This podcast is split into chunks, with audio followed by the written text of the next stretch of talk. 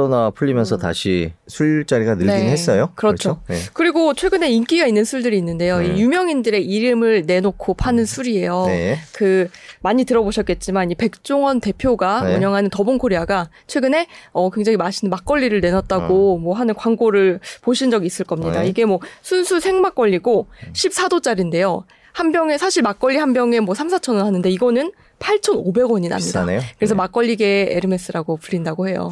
뭐, 네. 예, 뭐 그리고 그거는 네. 사람에 따라서 판단이 다르겠죠. 네, 또 하나 네. 가수 박재범 씨가 최근에 내놓은 소주도 있는데요. 이것도 인기가 굉장히 많습니다. 네. 네. 어, 지난 2월에 출시됐는데 한 병 가격이요. 14,900원이나 해요. 그냥 단품 가격이.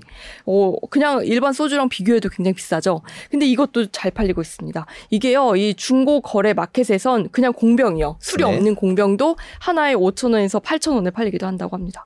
뭐 병 자체도 이쁘고요. 마케팅도 굉장히 잘 됐어요.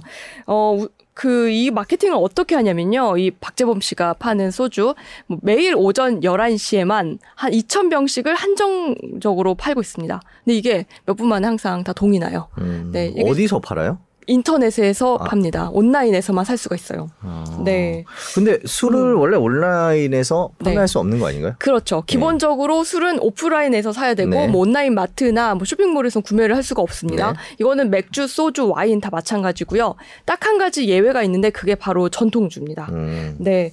어, 전통주 시장을 사실 더 활성화시키기 위한 조치라고 하는데요. 저도 예전에 한번 이제 집, 집들이 하려고 네. 이제 소주가 많이, 아, 소주, 술이 네. 많이 필요한 적이 있었습니다. 네. 그래서 이제 무거우니까 음. 온라인으로 한번 주문해 볼까 했더니 이게 들어가서 보니까 아, 들어보지 못한 이런 전통주들, 유- 유명하지 않은, 네. 그러니까 우리가 많이 접해보지 못한 전통주들만 이 온라인 마트에서 실제로 팔고 있더라고요. 제가 그거 영상을 한번 캡처해서 어, 드려봤는데, 뭐, 네, 한 온라인 마트거든요. 거- 술이라는 단어를 검색하면 저렇게 뜨는데요. 다 이제 이름 보시면 아시겠지만, 뭐, 담금주나 아니면 전혀 들어보지 못한 전통주들입니다.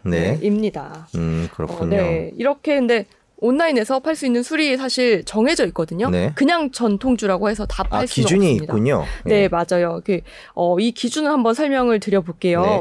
우선 현행 주세법에 따른 이 전통주의 기준이 있는데요.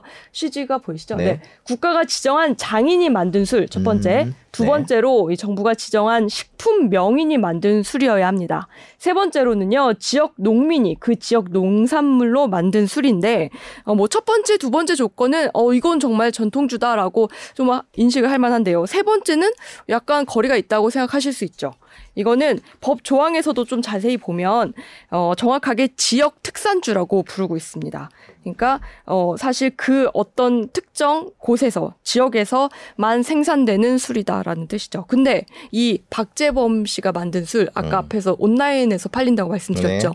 이세 번째 지역 특산주에 해당이 되는 겁니다. 음. 이 회사가요 강원 원주에 소재해 있는 농업회사 법인이고 또 강원도 원주에 있는 쌀과 재료로만 생산이 된다고 해요.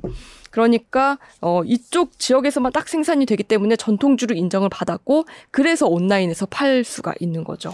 막걸리나 화요 이런 거는 온라인에서 안 팔죠. 네, 저도 이거 찾아봤는데요. 네, 온라인 마트에서 네. 어, 화요 뭐 그 뭐 일품질로 그다음 백세주 막걸리 다 안 팔고 있습니다.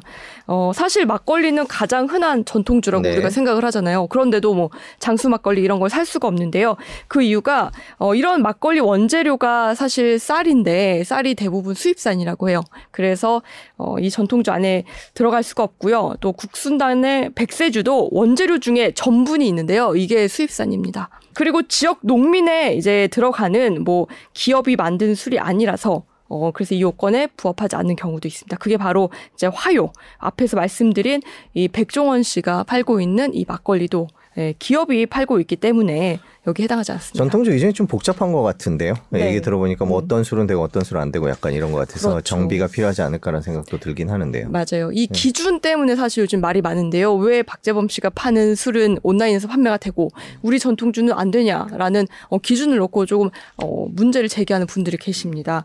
어, 사실 이 전통주로 또 해당이 되면요. 온라인 판매뿐만 아니라 이 주세 감면도 해줘요. 그러니까 굉장히 큰 이익이 있는 거죠.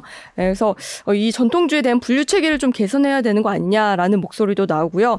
전문가들도 어, 전통주로 제종 제조되는 이런 술들이 전통 주로 인식이 되지 않으면 뭐 다른 문제점도 생길 수가 있다. 그래서 이 기준과 개념을 좀 재정립해야 된다라는 지적을 하고 있습니다. 농식품부에서도 여기 관련해서 물어봤더니 의견을 내놨어요. 그러니까 전통주로 제조되는 그 술들을 다 전통주라고 하면 사실 그 기준이 모호해서 선정이 쉽지가 않다. 하지만 앞에서 말씀드린 이 지역 특산주를 전통주로 같이 함께 묶어서 지금 혜택을 주고 있잖아요. 이건 좀 분리시킬 필요는 있는 걸로 보인다. 앞으로 여기에 대한 논의를 좀 진행하겠다라고 얘기를 했습니다. 그렇습니다. 네. 예, 술에 관한 얘기는 드시는 분마다 생각이 음. 좀 달라서요. 예, 네. 농식품부가 어떤 결정을 내릴지도 지켜봐야 되겠습니다.